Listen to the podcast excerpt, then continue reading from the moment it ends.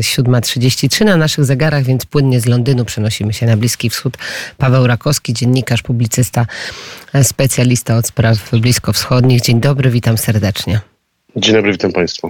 To może na początek e, wizyta Blinkena w Riyadzie to pierwszy chyba z tematów e, Arabia Saudyjska. Jak te relacje e, mają wyglądać? Jaki był cel przede wszystkim tej wizyty, no i skutki? No tak, w ostatnich tygodniach zauważyliśmy wielkie przyspieszenie na linii Stany Zjednoczone, Arabia Saudyjska.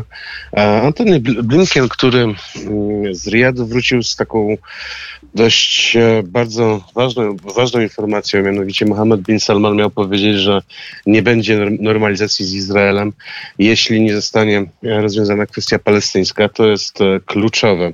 Dlatego też e, do Riyadu w sumie przyleciał Jake Sullivan, doradca do spraw bezpieczeństwa. I tutaj już czyli Sullivan i bin Salman rozmawiali o konkretach. Te konkrety są wstrząsające. To jest, to jest coś, co akurat żyje w chwili obecnej cały Bliski Wschód, mianowicie coraz bardziej oficjalnie się mówi o tym, że e, może powstać pewnego rodzaju układ, który to e, Amerykanie mają żyrować, to znaczy e, ma powstać taki trójkąt Stany Zjednoczone, Arabia Saudyjska i Izrael, który, który to wszystko tak ma ten potężny, mm, ten potężny, za przeproszeniem, śmietnik izraelsko-palestyński uprzątnąć. To jest, to jest, to jest niesamowite. Mianowicie, przechodząc, przechodząc do konkretów, Benjamin Netanyahu, który ma problemy wewnętrzne, eufemistycznie mówiąc, bardzo zależy na tym, że żeby te problemy wewnętrzne przyciszyć właśnie wielkim sukcesem historycznym, jakim by było osiągnięcie porozumienia pokojowego z Arabią Saudyjską. Żeby to osiągnąć, e, Amerykanie musieliby spełnić kilka bardzo ważnych rzeczy e, na korzyść Arabii Saudyjskiej. Przede wszystkim miałby wystartować program atomowy nazwany już e, Nuclear Aramco przy współpracy saudyjsko-amerykańskiej. Arabia Saudyjska potencjalnie miałaby się stać państwem jądrowym w niedalekiej przyszłości. Co więcej, E, tutaj też e, Arabia Saudyjska miałaby uzyskać e, status najbliższego sojusznika Stanów Zjednoczonych państwa poza, poza NATO. Jest to o tyle ważne, że w ostatnich kilku latach doszło do wielu przykrych nieporozumień pomiędzy Riyadem i Waszyngtonem, o których dzisiaj szczególnie w Waszyngtonie chcieliby zapomnieć, ale w Riyadzie o tym się pamięta i tym bardziej Bin Salman chce zabezpieczyć swoje interesy nie tylko gospodarcze, ale też przede wszystkim militarne tutaj w relacjach z Amerykanami, czyli akurat chce dalej poszerzać współpracę wojskową. E, też chce mieć nieograniczony dostęp do amerykańskiej technologii zbrojeniowej i to, i to, i to, to miałaby być cena, którą to Amerykanie mieliby zapłacić za porozumienie saudyjsko-izraelskie. Um, oczywiście wszyscy, wszyscy zwracają uwagę na to, że pozostaje kwestia Palestyny, e, ponieważ to jak wcześniej Bin Salman stwierdził, nie można zostawić Palestyny, e, tworząc jakiś układ e, ponad głowami Palestyńczyków z Izraelem, tak jak to chociażby zrobił Emirat Arabski i Bahrain. Zresztą w przedwczoraj zostały ujawnione badania opinii publicznej z tych dwóch krajów, gdzie oczywiście tam żadnej demokracji nie ma, ale istotne jest to, że nastroje wobec tego układu Abraham Accords, które są zawarte w, 20, w 20, 2020 roku, no dość mocno mocno upadły, to znaczy zarówno Emiraty Arabskie, jak i Bahrain czuły, czuły się troszeczkę rozczarowane tym, jak ten cały Abraham Accords e, przebiega jak rok temu było 40% zwolenników e, tego układu, dzisiaj już jest tylko 20%. E, to jest, to jest istotny barometr właśnie dla Bin Salmana, który to musi się liczyć z pewnymi faktami. E, te fakty oczywiście po stronie palestyńskiej są, są, są, są w chwili obecnej najważniejsze. Wczoraj w strefie gazy doszło do niecodziennych wydarzeń, mianowicie kilkanaście tysięcy Palestyńczyków protestowało we wszystkich miastach i we wszystkich obozach dla uchodźców w, te, w tej enklawie przeciwko Hamasowi to jest, to jest o tyle ważne, że e, no, obóz palestyński musi być w pewien sposób oczyszczony, żeby być reprezentatywny zarówno dla Palestyńczyków, jak i też dla sprawy palestyńskiej. No i też e, musi być jakaś siła, która to podjęła negocjacje izraelsko-palestyńskie znowu.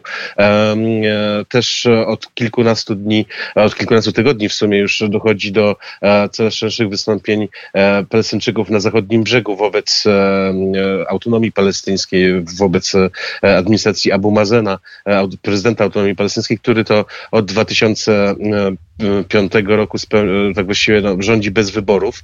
Tak więc, tak więc tutaj widzimy, że niejako tutaj e, ulica Palestyńska e, robi to, co powinna robić już dawno, to znaczy wymóc na swoich decydentach, żeby doszło do jakiegoś um, porozumienia, żeby wyjść, żeby, żeby w końcu Palestyna stała się jakimś bytem, e, który to przede wszystkim no, spełniałby wymogi demokratyczne oraz też e, no, mógłby, mógłby być prowadzone dalsze, dalsze negocjacje. E, tylko trzeba też przypomnieć, że rozmowy e, pomiędzy Hamasem i OWP w Kairze znowu zostały, zakończyły się niczym. Tak więc, tak więc tutaj akurat od strony palestyńskiej, od strony izraelskiej ważne jest to, że Benjamin Netanyahu, żeby doprowadzić do takiego układu z Arabią Saudyjską, no, musiałby opuścić swoich koalicjantów, e, którzy to są wielkim problemem dla e, nie tylko Benjamina Netanyahu w polityce wewnętrznej, ale też i regionalnej i, i, i międzynarodowej.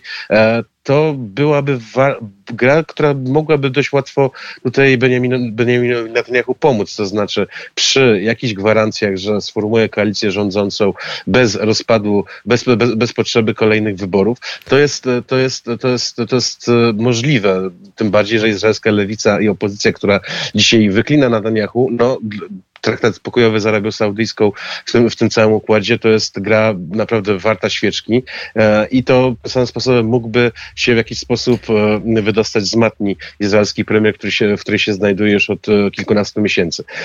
Oczywiście sprawa tutaj nie jest taka rychła, która będzie doprowadzała do, do tego, że cały proces, ten, cały ten trójkąt, albo raczej czworokąt pomiędzy Palestyną, Izraelem, Stanami Zjednoczonymi i Arabią Saudyjską, że, że on będzie będzie w jakiś sposób ujawniony na dniach, czy też czy cała sprawa przyspieszy, ale e, Pojawiają się też oczywiście komentarze, że Arabii Saudyjskiej nie zależy na tym, żeby administracja Bidena osiągnęła ten historyczny sukces, jakim by było e, niejako oficjalne zakończenie e, konfliktu izraelsko-arabskiego, bo traktat pokoju pomiędzy Izraelem i Arabią Saudyjską, uwzględniając przy tym Palestynę, e, no, takowym oficjalnym zakończeniem tego konfliktu by, by było.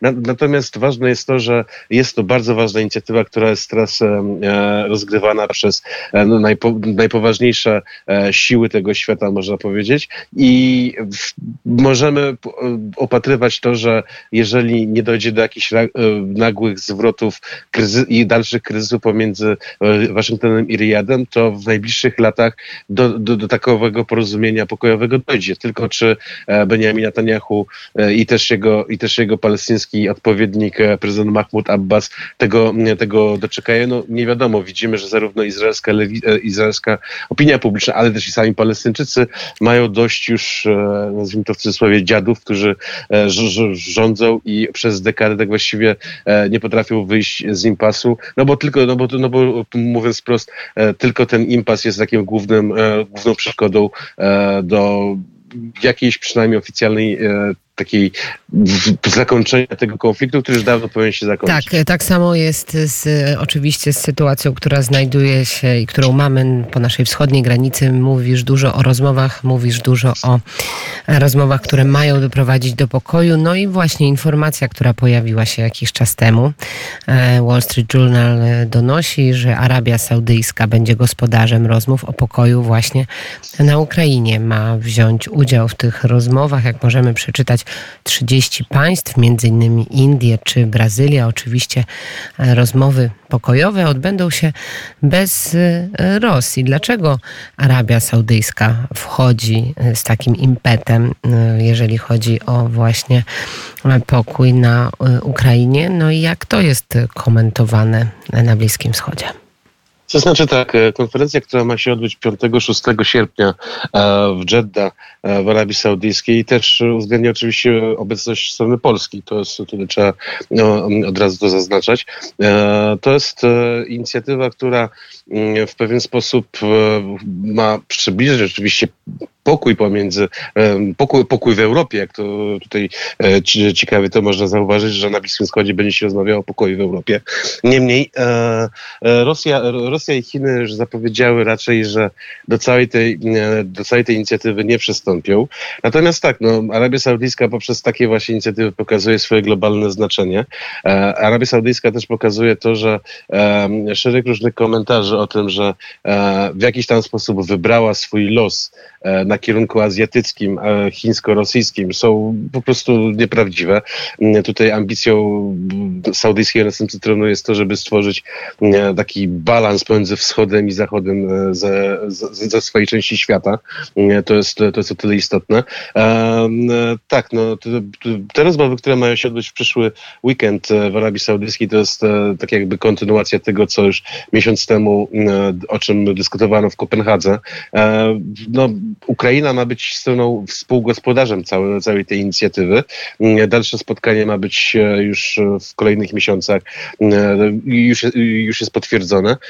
Strona ukraińska wykazała wielkie, wielką radość z tego, że takowa, takowa inicjatywa jest podejmowana. Przypomnę, że półtora miesiąca temu Jeddah odwiedził prezydent Żeleński.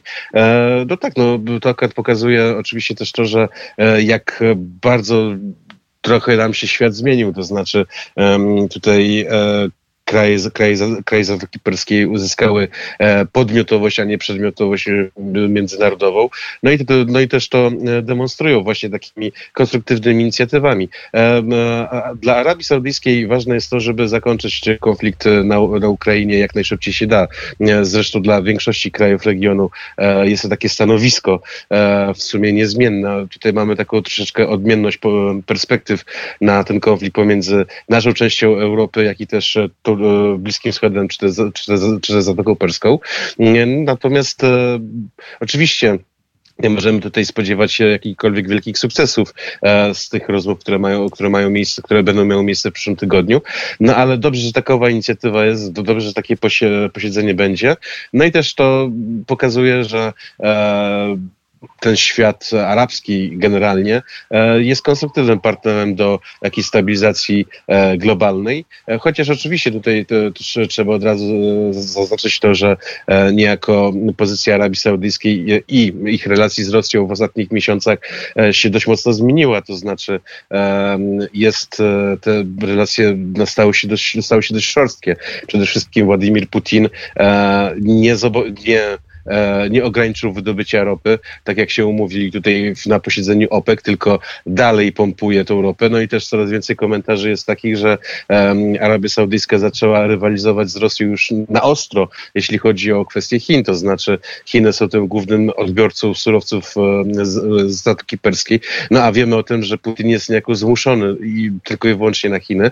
Tutaj, to, to, tutaj oczywiście też jeszcze się pojawia wątek indyjski, który jest niezwykle um, ciekawy, to znaczy E, poprzez Indię tutaj dochodzi do różnych e, kontaktów e, rosyjsko-saudyjskich, czy też, czy też Rosji z, z częścią z, z Zatoką Perską.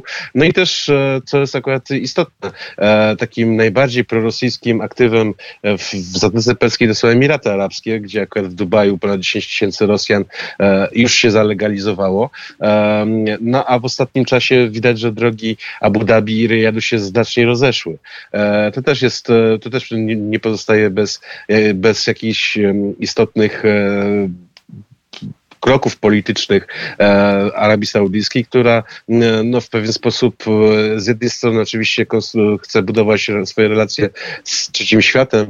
Teraz wszyscy, wszyscy patrzą w kierunku Afryki, tego co się dzieje w Nigrze, chociażby w Sudanie, no i też oczywiście jest kwestia tutaj porozumienia zbożowego albo, albo jego braku. No, a, a z drugiej strony jednak tutaj państwa arabskie też chciałyby jaśniejszych i klarowniejszych relacji z, ze Stanami ze Stanami, przy czym akurat państwa europejskie e, są, są bardzo mile widziane, jeśli chodzi o ten nowy układ i nowy porządek, który to e, no, krystalizuje się w relacjach świata, mm, świata, świata arabskiego, jak i też e, e, społeczeństw zachodnich. Ważne też, ważne też jest inna rzecz, to znaczy... To, ostatnie to zdanie, dzieje... ostatnie zdanie, naprawdę.